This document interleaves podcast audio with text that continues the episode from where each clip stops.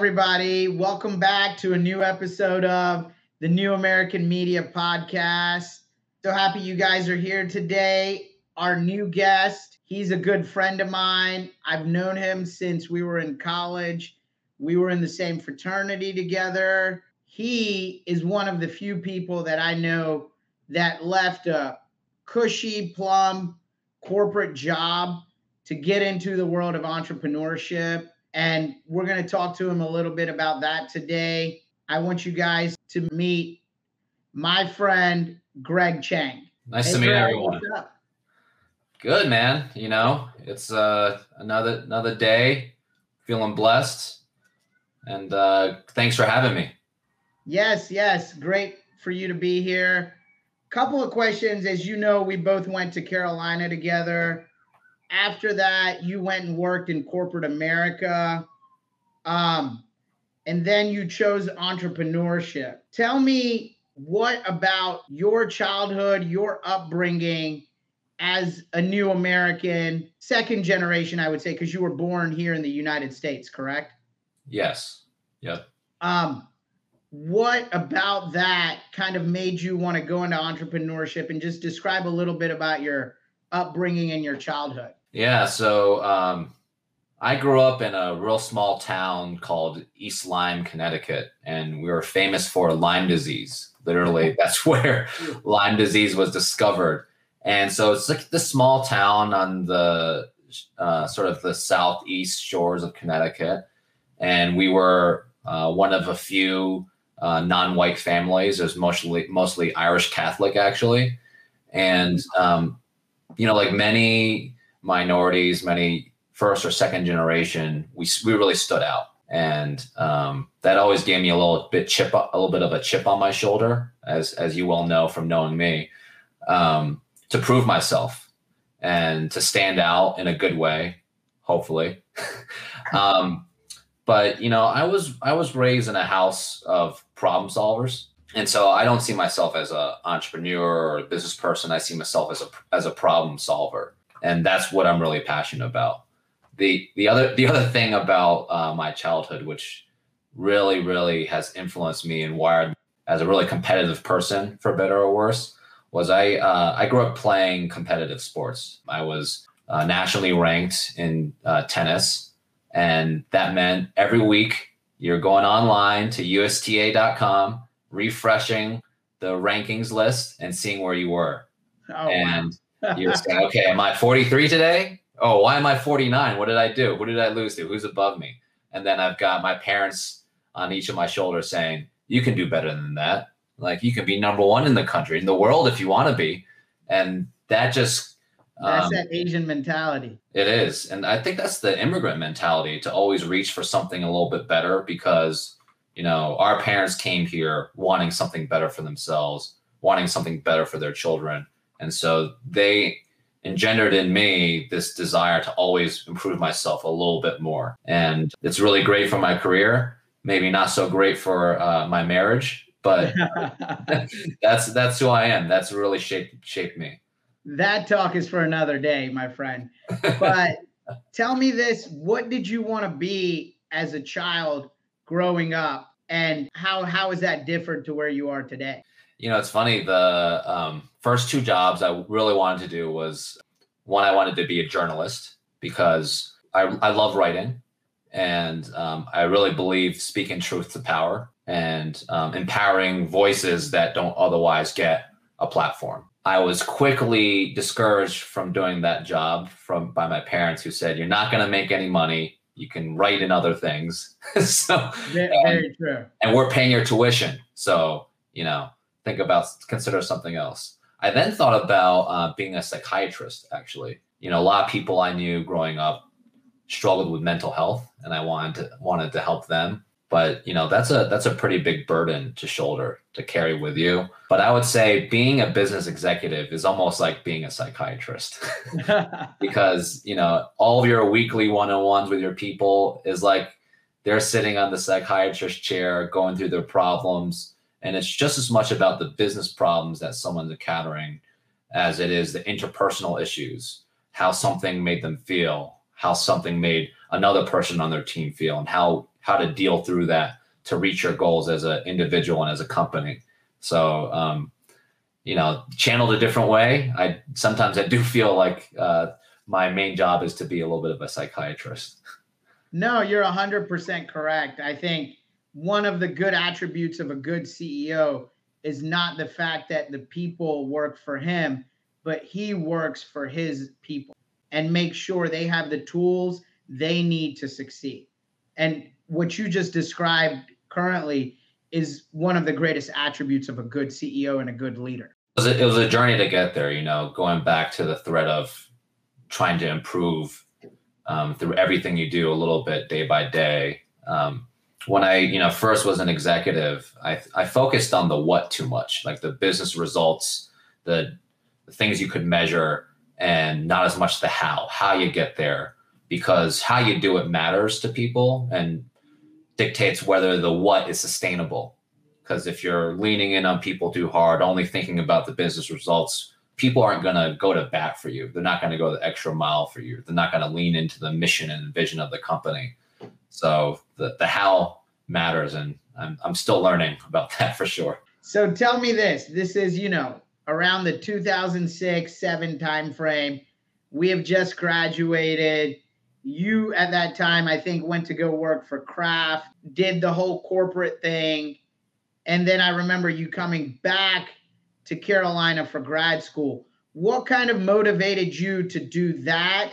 And talk about your steps from going there to working at Duke to kind of starting those entrepreneurial ideas. Yeah, well, you know, I went to work for Kraft Foods because I honestly did not know what I wanted to do. And it was a good company. I got a, a, a company car, which was actually a, a pretty crappy Chrysler Sebring. um, and um, it was a rotational management program so i got a lot of different experience and i figured hey you know what? I'll, I'll learn a lot and take it from there. Towards the end of my time there i actually had an important decision to make. They really liked what i was doing um, and they offered me the ability to either go to boston to work on the stop and shop account or to bentonville arkansas to work on the walmart account. And everyone at kraft food said greg you got to take the walmart account once you do that stint, write your own check, you take any job you want. That's the executive path. But you know, around that time, one of my um, former um, mentors and professors from high school, he passed away due to an adverse medical event. Um, and actually, you know, correction, medical negligence, actually. So, um, you know, he his family had a history of colorectal cancer, and because of that, he went in every year early to do screenings, you know, way, way ahead of what the recommended guidelines were. Well, it turns out the year he developed cancer, his doctor just didn't even read the x ray. Oh and my gosh. That was really eye opening for me in terms of, hey, there's this huge problem in the US where doctors, nurses, and hospitals generally are thinking more about the administration than they are actually providing care. So, like I said, I'm a problem solver. So, the more I dug into that, the more I realized how screwed up the American healthcare system was and still is.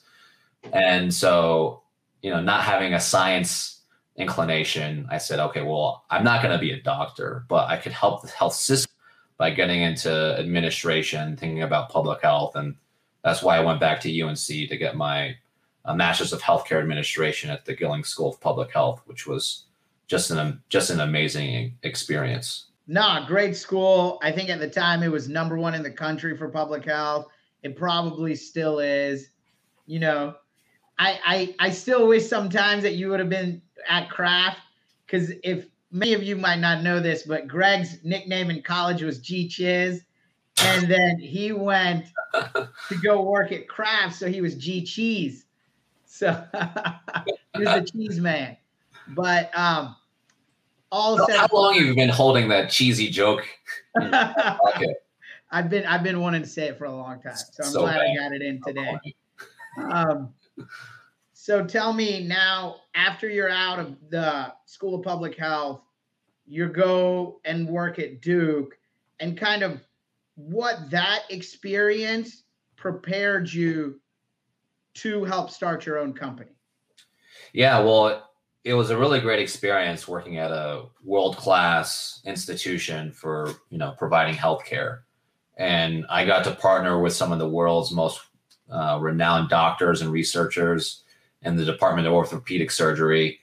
Um, and and some at the beginning it was a little intimidating because you know you had these people who were the alphas of the alphas in their space um, that partnered with me, relied on me, and it really gave me a deeper insight into and appreciation for the U.S. healthcare system, um, how care is delivered, the good and the bad, all the perverse incentives in the system that are really interesting, and you could fill an entire podcast just on that topic. But um, you know, I um, I soon discovered that I was running through walls to accomplish things. But when I was doing those, um, when I was doing that, I, I wasn't really rewarded. I was um, I'm not uh, almost disciplined for that. Know, I'll give you an example. I I just figured we needed to do more digital marketing um, to attract patients, and so I created a Facebook page for Duke Orthopedics. I grew it from zero to hundred thousand followers. Oh, wow. I did um, a lot with um, Google AdWords before that was pro- proliferated within healthcare. And you know, just through those efforts, we generated multi-million dollars in incremental revenue that you could attribute.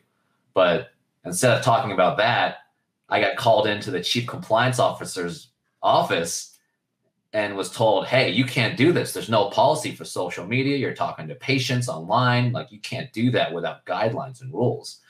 And so I just became incredibly frustrated because I felt I was doing a great service to the organization, um, but I was rep- reprimanded for it around that time, I started I started to learn more about technology startups, um, that whole space. I began um, learning more about how collaboration between doctors and healthcare organizations was not as fast as one might like.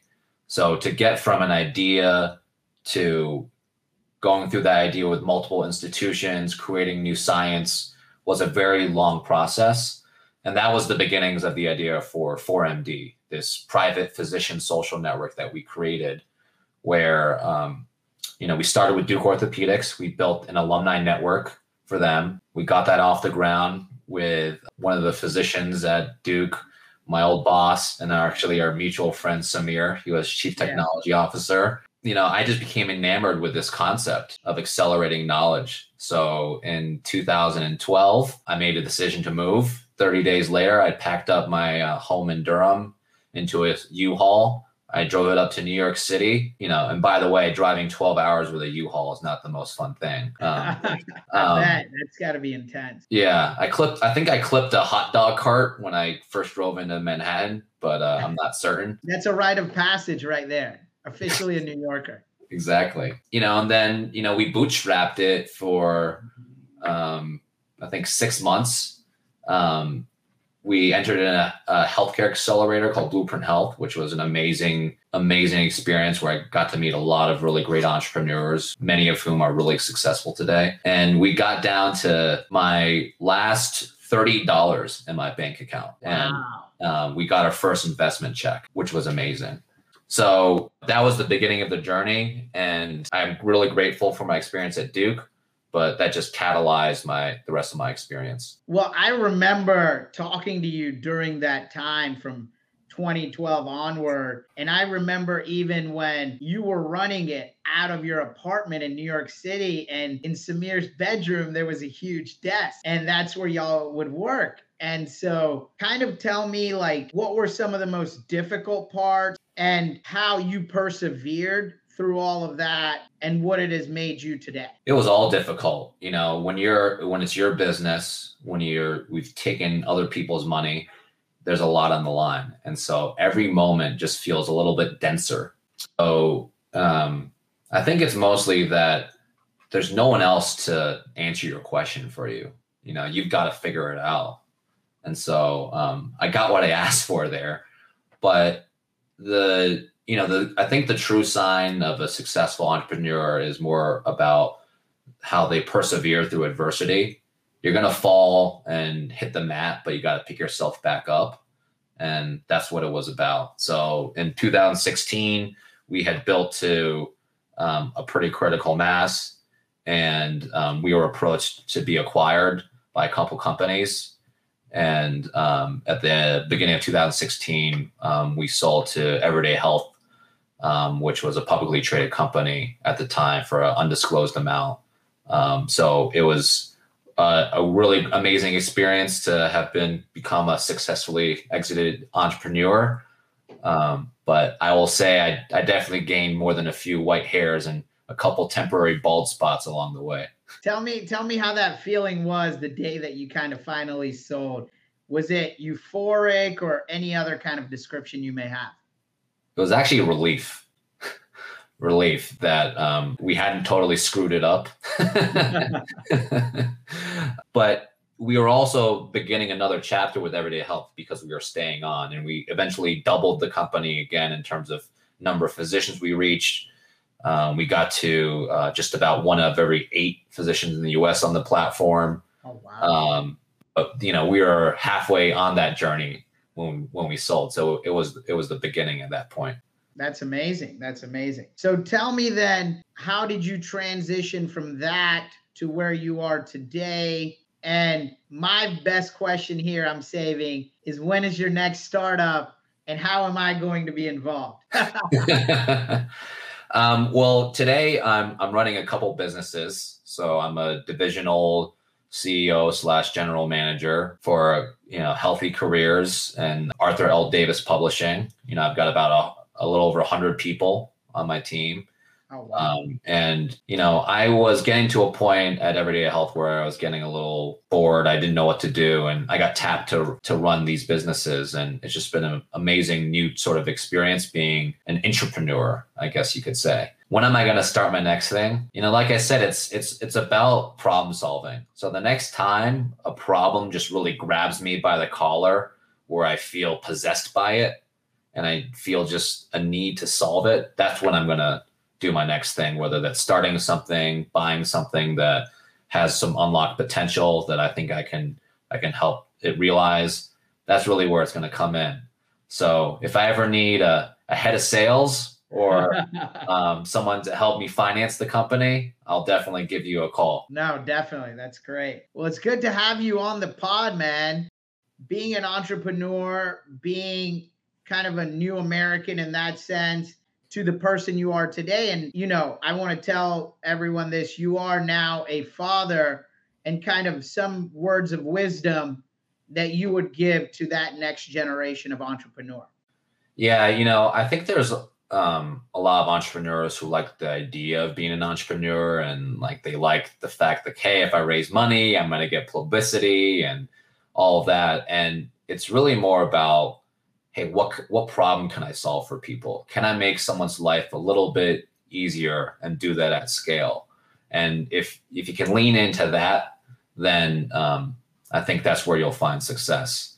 You know, the thing I think about as um, you know an immigrant, um, it's not something I consciously think about anymore, but it's it's definitely ingrained in me. Is I try to represent my background and my people as well as possible every day because there's a whole host of people here who don't get exposure regularly to people who are you and me or are different shades of brown. And the only way that we're going to become better as a country is if we can work together, get to know each other better. And I, I try every day to make a good impression. I think there's just so much potential that's um, unlocked through immigrants. That's the backbone of this country. And um, I just want people to, to, you know, I want I want people to, to to realize that's what really drives this great country. No, that's amazing. I, I couldn't have said it better myself, to be honest with you. Thank you for coming on the pod. It's great having you and looking forward to when we can hang out again and throw down a couple of drinks. You know it'll be soon. Yes. All right. Thanks. Thanks for having me. I really appreciate it. Definitely. Thanks, Greg.